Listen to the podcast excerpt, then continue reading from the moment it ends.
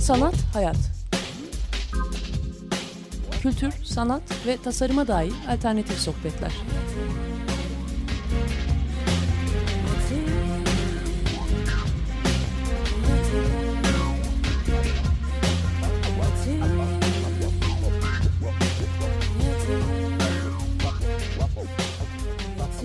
Hazırlayan ve sunan Aslı Kırbaş.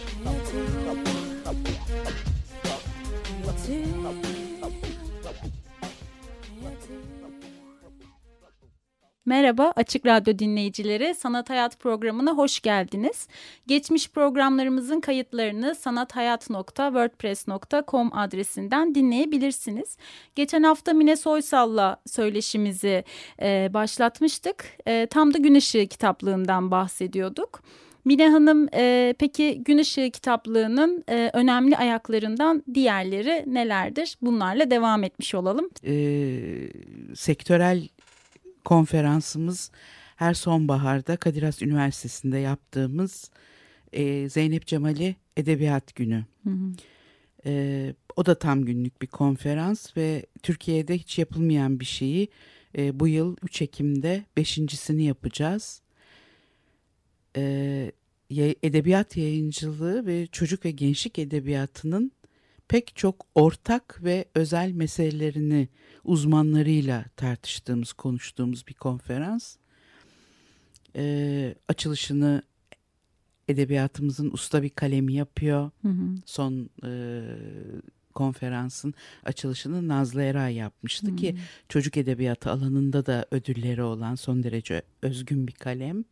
Kapanış konuşmasını ise edebiyatın büyük bir kalemi yapıyor e, Enver Ercanlar, Selim İleriler böyle pek çok e, başımızı döndüren hem e, okurken hem dinlerken hı hı. gerçekten bizi alıp götüren insanlar. E, yayıncılıkla ilgili paneller yapıyoruz. illüstrasyon konusunda ya da tasarım konusunda, e, sosyal medyada, edebiyat konusunda pek çok farklı oturum e, akıyor. Onda da hem yine e, bir grup çok ilgili eğitimci, eğitim yöneticisi katılmakla birlikte esas hedef kitlemiz tabii ki yayıncılık sektörünün hı hı. oyuncuları. Orada yayıncılar, editörler, çevirmenler, akademisyenler, basından ilgililer pek çok farklı e, uzmanlık dalı bir araya geliyor ve birlikte e, meselelerini tartışıyorlar.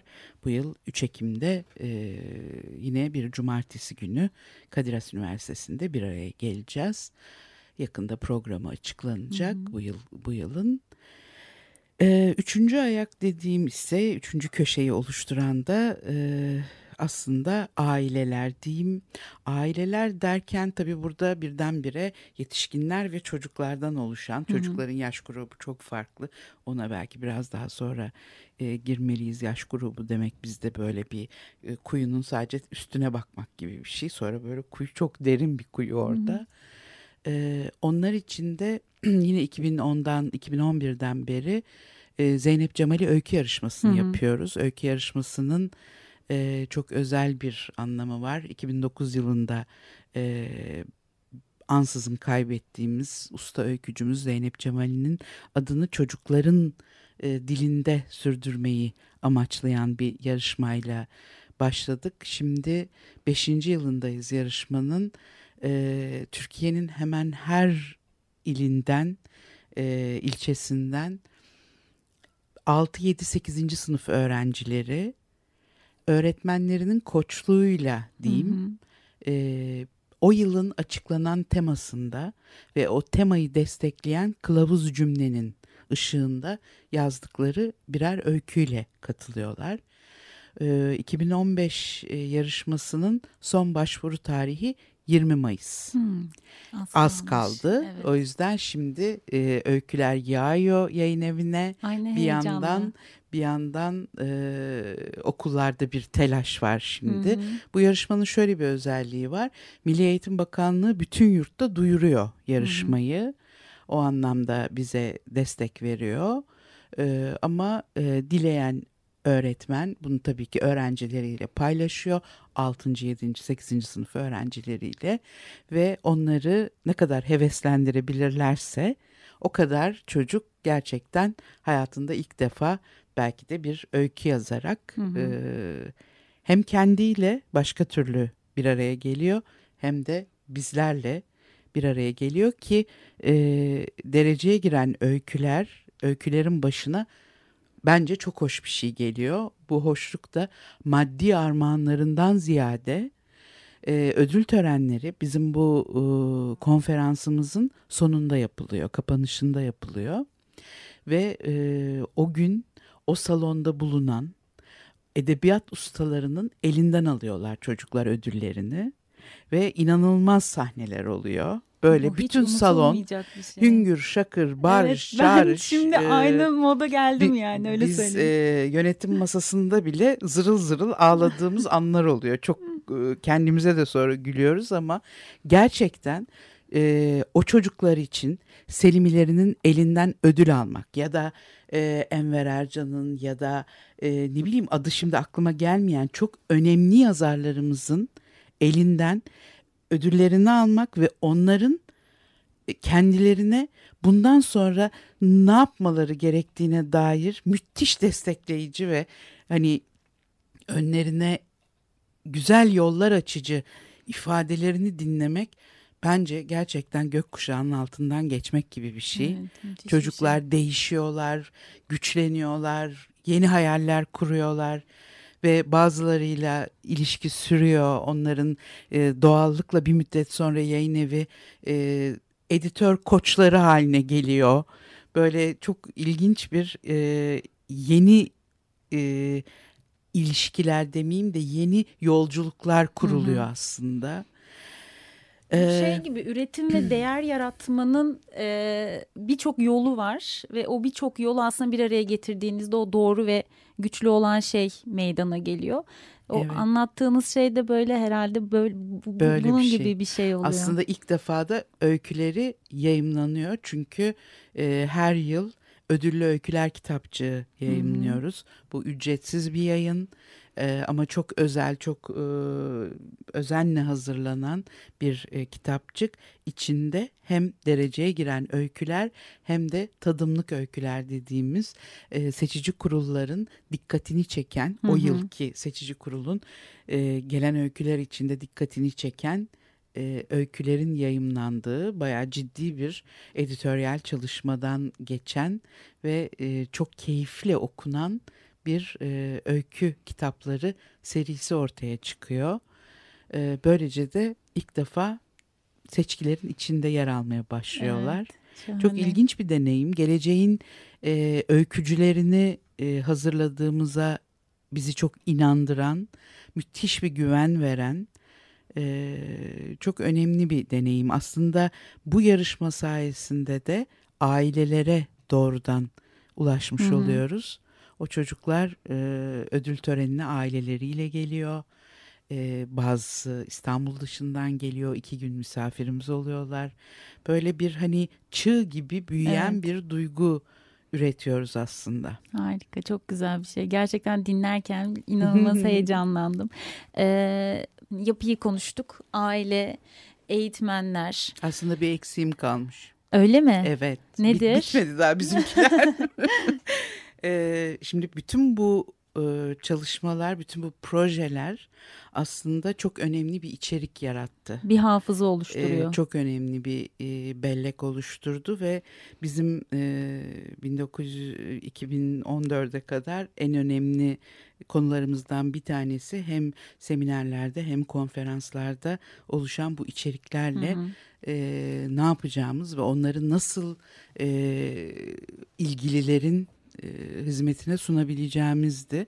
Biz çağdaş edebiyat yayıncısı olduğumuz için şey yapmak konusunda hani böyle istediğimiz konuda kitap yapmak konusunda çok e, ciddi çekinceleri olan bir kurumuz. Öyle elimize gelen her konuda kitap yap, Hı hı. yapmamamız gerektiğini iyi biliriz.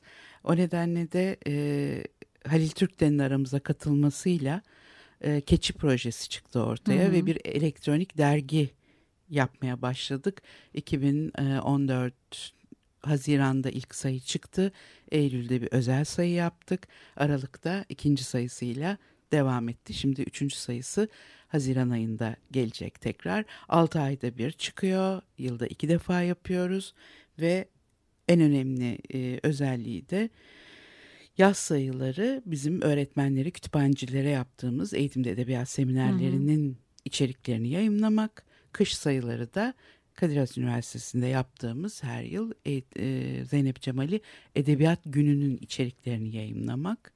Ve tabii ki bu dergi kapsamında e, yurt dışı fuarlar olsun, yurt içi fuarlar olsun, e, çocukların okuma ve kitap eğilimleri olsun. Pek çok farklı köşede de bugüne kadar aslında yayıncılığımızda yapılmayan, bakılmayan açılarla ve tarzlarla bir takım e, içerikler paylaşıyoruz. Hı hı. E, keçi önemli bir e, bellek olmaya başladı bile. E, keçi edebiyat bir arşivde. Evet Hı-hı. evet keçiedebiyat.com adresinden önceki 3 sayıya ulaşmak mümkün. Ee, Haziran'da da zaten çıktığında e, geniş anlamda duyurusunu yapıyoruz. Hı-hı. Keçi bizi bir derledi toparladı diyorum ben. Harika. O da çok önemli bu anlamda. Evet Halil de bize konuk olmuştu. Ona da bu vesileyle selam göndermiş ne olalım. Güzel. Onu da anıp. Ve bu öneriler, tavsiyeler konusuna bir ufaktan girelim, girelim diyorsunuz. Evet. Şimdi e, kendi kitap okumayan, edebiyatla çok haşır neşir olmayan insanlar bir takım listeler yaparlar hı hı. ve bu listeleri çocukların kafasından aşağı geçirirler. ee, Çocuklar da onun ödev belki de evet, ağırlığıyla. Evet. Aman bunlar nasıl biter? Şimdi, Bütün ömrüm boyunca bunları mı okuyacağım? Okul öncesinde ağırlığıyla. böyle bir sorun yok. Ee, okulun ilk ilkokulun e, ilk dört sınıfında da bence bir sorun yok. Çünkü çocuk okuma yazma mucizesiyle hı hı. başı çok dönük olduğu için zaten ne derseniz yapıyor. Eline verdiğiniz her metni, kitap biçiminde olan her şeye büyük bir tutkuyla, merakla, açlıkla el atıyor ve okumaya çalışıyor. Verdiğimiz her şeyi okumaya çalışıyor. Müthiş bir aşk hikayesi var orada. Ama eğer iyi kitaplar yapamıyorsanız, e, nitelikli metinler, estetik desenlerle bir grafik e, tasarımla bir araya getirilmemişse ki ben çoğuna bunların tırnak içinde sözde kitaplar derim. Hı hı. Hani kitap biçiminde görünürler ama aslında e, içlerinin hele hele edebiyatla, öyküyle, e, hikayeyle hiç alakası yoktur. Böyle çok sayıda e, niteliksiz işle çocuklar karşı karşıya kaldıkça kaldıkça kaldıkça bir müddet sonra o müthiş heves yerini önce bir matlaşmaya sonra bir can sıkıntısına ve e, 6. sınıftan itibaren de tabii ki aklı bambaşka çalışan evet. her duyusu duygusu ve zekası pırıl pırıl artık işler iş bir ne derler işlerlik kazanmış olan e, ergene doğru gidişte öncelikle o kitap biçimini ellerinden bırakmayı akıl edebiliyorlar. Hı hı. Aslında e, bugünün çocukları kitap okumayı sevmeyen insanlar değil, ellerine verilen her kitabın ne olduğunu çok çabuk anlayıp evet. ona hakkını veren çocuklar. Evet. Çocuğun aklı çok gerçekten o eleştiriyi çok tertemiz yapan ve çok aslında doğru yargılayan. Kesinlikle. Yargılamak bu ise. Ben her zaman şeyi söylerim ki e, çocuk okur en acımasız ve en çabuk değerlendirebilen okurdur. Hı hı. Onun değerlendirme kıstasları hiç öyle edebi, kuramsal bilmem ne olmaz ama o okuduğundan zevk alıyorsa hiçbir güç onu o kitaptan evet. ayıramaz. Ama eğer okuduğundan zevk almamışsa umrunda değildir. Hı hı. Bence bir e, kitabın hak ettiği gerçek okurda böyle olmalıdır. Hı hı. Bir e, kitabı e, bir edebiyat kitabını zorunda kaldığınız için okur musunuz? Mümkün değil. Evet. Bana hiçbir kuvvet bir kitabı zorla okutamaz. Çocuklar için de aynı şey geçerli. Evet. Zevk almayan bir insan bir kitabı okumak zorunda olamaz. Onu derhal bırakıp bir başka kitaba elini atabilme hakkını, özgürlüğünü kullanırsa eğer onun o yürü o yola farklı taşlar koyarak yürüyebilme ve başka bir insana geçebilme şansı olabilir. Hı hı. Yoksa kendi kıyısında seke seke duran bir insan olur evet. ki Türkiye'de ancak kendi kıyısında seken insanların ülkesi gibi görünüyor şu anda. Evet. Ee, peki bu mesela sansür çok fazla olan bir şey ülkemizde. Hmm. Her konuda televizyonda görüyoruz, hmm. gazetede görüyoruz.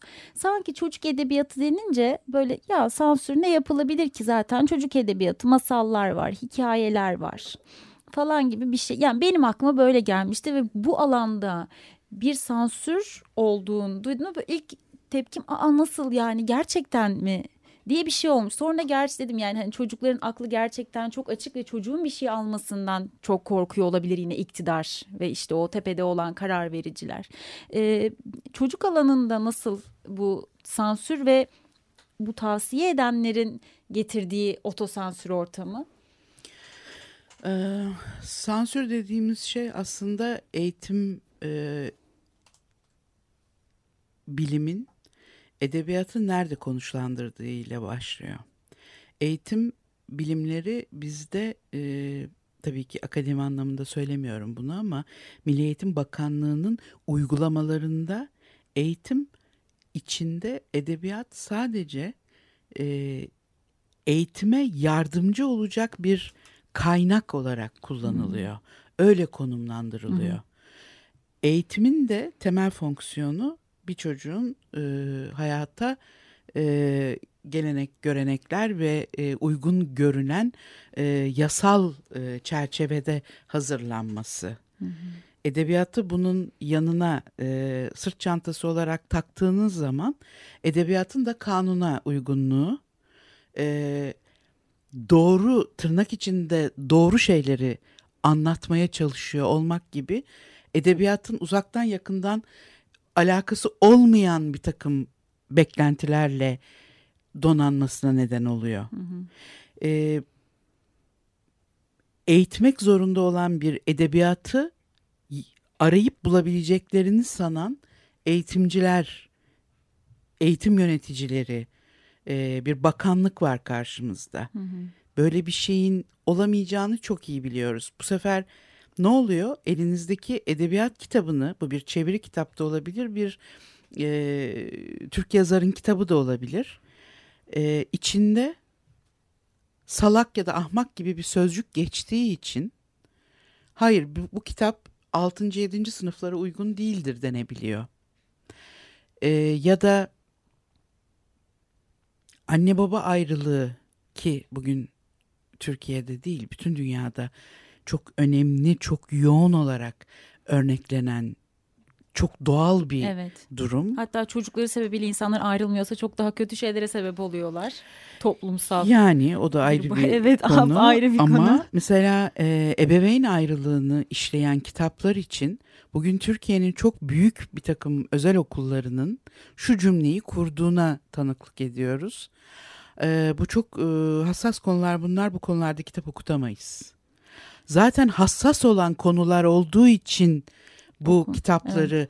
okutacaksınız ki edebiyat yoluyla çocuk gerçek hayatta yüzleşmek zorunda kaldığı ve aslında asla altından kalkamadığı, e, iliğinin kemiğinin kuruduğu konularda başkalarının düşüncelerini ve duygularını izleyebilsin ve aslında yalnız olmadığını hı hı. ve bütün bunların üstesinden gelebileceği konular olduğunu en tehlikesizce örnekleyebilsin. Evet.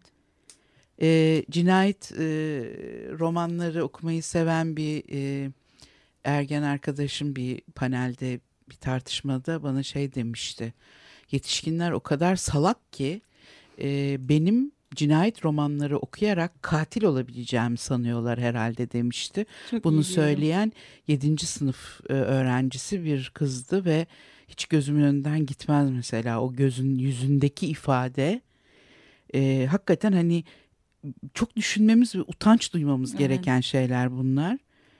Ama çocukları e, düşüncelerine ve zekalarına ne aş- bu derecede olursa olsun önem veren, onları onların ağzından çıkacak kendi düşüncelerine, görüşlerine gerçekten saygı duyacak bir yapıya sahip olmadığımız için Hı hı.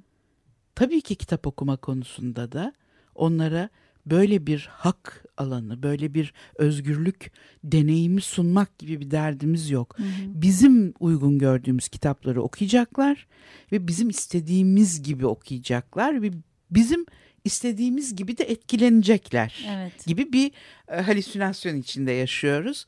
Tabii ki buna son derece karşılar, haklı olarak ve e, ilgilerini çekmeyen temalarda iyi kurgulanmamış, karakterleri inandırıcı olmayan, e, gerçekten kötü yazılmış işlerde de müthiş sıkılıyorlar ve bu işten topyekün uzaklaşmak istiyorlar ve kazara bir gün eğer ellerine çağdaş bir e, edebiyat kitabı kendi yaşları için özellikle kaleme alınmış çağdaş bir kitap geçmedikçe bu şanslarını ömür boyu kaybediyorlar ki bunun çok fazla örneği var. Evet. Ki hani edebiyat özgürleştiren bir şey aslında ama hal böyle olunca okurla edebiyatın arasına kocaman dağlar engeller girmiş oluyor. Yani siz onun bir sürü sağaltıcı etkisinden, güzelliğinden, size keyif veren halinden bile uzaklaşıyorsunuz. Çocukken yaşadığınız şey e, bugüne de sirayet ediyor ve işte o en başta bir toplum tanımı yaptınız ya o topluma doğru böyle koştur koştur gidiyoruz zaten ister istemez. Ya vaktimiz çok azalıyor üzücü bir şekilde siz o kadar güzel anlatıyorsunuz ki ben böyle sonsuz dinleyebilirim gerçekten ama sizin bir kitabınızı da konuşarak bitirelim isterim. ee, daha güncel olan aslında hani böyle çocuklardan kaçıralım dediğimiz konular değil de gündem, gerçeklik, e, aslında haberde duyduğu o çocuğun Aa, burada bir gerçek var deyip belki okuduğu kitapta da bununla karşılaşınca bunu e, anlaması da mı kolaylaşır bilmiyorum. Onu size soracağım. Uzakta kitabı kastediyorum. Yeni kitabınız, yeni diyebiliriz son kitabınız. Evet, Kasım'da çıktı birkaç ay oldu daha. Evet yani çok da aslında yeni diyebileceğimiz ve ülkemizde sürekli yaşanan bir olaya da değiniyor aslında e, iş cinayetleri konusuna da ve çok da naif insan öyküsü de görüyoruz. iki çocuk öyküsü de görüyoruz orada. Biraz sizden dinleyelim uzaktayı. Bir, bir yandan da hani 18 kategorisinde de yer alan bir Hı hı. kitap. Belki kısaca ona da değiniriz. Evet. Kısacık son kalan vaktimizde. Ee, 18 Gün Işığı Kitaplığı'nın yine e, 15. yılında e, 15 artı yaş grubu e, genç yetişkin okur dediğimiz lise ve üniversite öğrencilerine daha çok kucaklayan ama yaş sınırı olmayan aslında bütün yaşların okuyabileceği e, öznesi genç olan e, kitaplardan oluşan yeni alt markası. E, 18'de e, şimdiye kadar 35 kitaplık çok özel bir koleksiyon oldu. Çeviri kitaplar, Müge İplikçi, e, Ahmet Büke gibi önemli yazarların, Sevgi Saygı gibi e, son derece özgün kalemlerin yazmaya başladığı bir koleksiyon oldu. Benim de son kitabım Uzak'ta 18'den çıktı. O benim için ayrıca bir heyecan konusu. Ben sanıyordum ki hiçbir zaman bir kitabım 18'den çıkamaz ama çıkıyormuş. Ee, Uzaktan'ın şöyle bir özelliği var. Ee, gençlerine yaşama alanı e, sunmak konusunda ciddi sıkıntıları olan bir ülkedeyiz. Bırakın hani okuma konusunda neler konuşuyoruz. Aslında okumak, kitaplar, nitelikli e, edebiyatla buluşma, bütün bunlar belki de küçücük bir kozanın içinde ama gencin çıktığı koskoca bir dünya var ve o dünyada Türkiye'nin ona sunabildiği son derece kısıtlı başlangıçta da konuştuğumuz gibi onları çok dar e, koridorlarda yürütmeye çalışıyoruz. Ve buradaki temel meselenin de aslında e, maddi koşullar olduğunu sanki sanıyoruz genel anlamda baktığımızda. Ama uzaktanın Erdosu e, 19 yaşında Malatya'nın bir e, ilçesinden e, çıkıp e, üniversitede sadece öğretmen olmak için e, girmek istediği üniversiteye hazırlanabilmek için dershane parasını biriktirmeye İstanbul'a gelmesini ve e, burada bir büyük şantiyede işçi olarak çalışmaya başlamasını anlatıyor. Erdoğan'ın İstanbul'da yaşadığı bir yılı tam doldurmayan bir süreçte geçiyor hmm. roman. E, şantiyenin e, aynı zamanda e, o büyük inşaat firmasının büyük ortağının e, kızı dünyanın hayatı başka bir e, eksende akıyor. Erdoğan'ınki başka bir eksende gidiyor. E, ve aslında çok varsıl olanla e, çok yoksul olanın e, yaşama biçimlerinin bizim gibi ülkelerde ne kadar e, ayrılabildiğini, ne kadar eşitliğin uzağında e, büyümek zorunda olduğunu bu çocukların ve e, halbuki insanlar arasındaki en temel, e, en muhtaç olduğumuz duygu olan o yakınlaşmak, birbirini anlamak, hiç olmazsa denemek hı hı. E, olanağını aslında ne kadar kaçırdığımızın, ne kadar mümkün olmadığının artık e, hikayesini galiba e, yazmaya çalıştım. Erdoğan'la dünya asla bir araya gelemeyecek, asla e, iki çift laf edemeyecek insanlarken e, peki ya hayat onları bir şekilde bir araya getirseydi e, hepimizi kurutan televizyon dizileri dışında ne olabilirdi, nasıl bir gerçekliği olabilirdi bunun diye öyle küçük bir e, hayal e, denemesiydi. E, iyiydi ve kötüydü. Bence büyükler de okunmalı. Yani o ortak yaşam alanlarımızı nasıl kaybettiğimiz de aslında resmi oluyor. Yani bu sadece iki çocuk için değil ya da çocukların ve gençlerin görmesi için değil. Biz de artık ortak alanlarımızı kaybediyoruz ve birbirimizi bu kadar dinlemiyoruz. Ee, sanırım onu çocukken bize çok da anlatılmadığı için ve hani anlayacağımız okuyacağımız yerleri de görmediğimiz için bugün de böyle bir tablo içerisinde yaşıyoruz hep birlikte aslında tam dediğiniz gibi çocuk ve gençlik edebiyatını çocuğu ve genci küçümsediğimiz için küçümsüyoruz. Evet. Ama bugün bu işi bütün dünyada çağdaş çocuk ve gençlik edebiyatının iyi örneklerini çocuklar kadar, gençler kadar yetişkinler de okursa eğer galiba ortak paydalarımız çok artacak ve kendileri yetişkinlerin de edebiyat okuru olabilmeye dair bir umutları olacak. Yaşamları mutlaka çok değişecek. Türkiye çok değişecek. Buna evet. çok eminim. Dileyelim öyle olsun. Mine Hanım bitirdik süremizi tamamladık. İyi ki geldiniz. Çok teşekkür ederiz. Ben teşekkür Benim ederim. Benim için de çok keyifli bir deneyimdi. Ayrıca teşekkür ederim şahsen.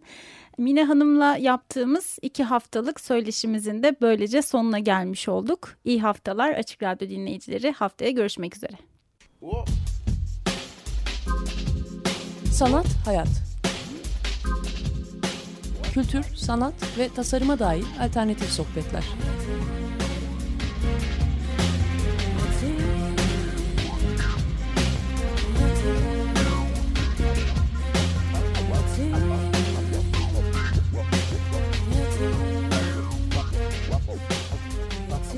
Hazırlayan ve sunan Aslı Kırbaş.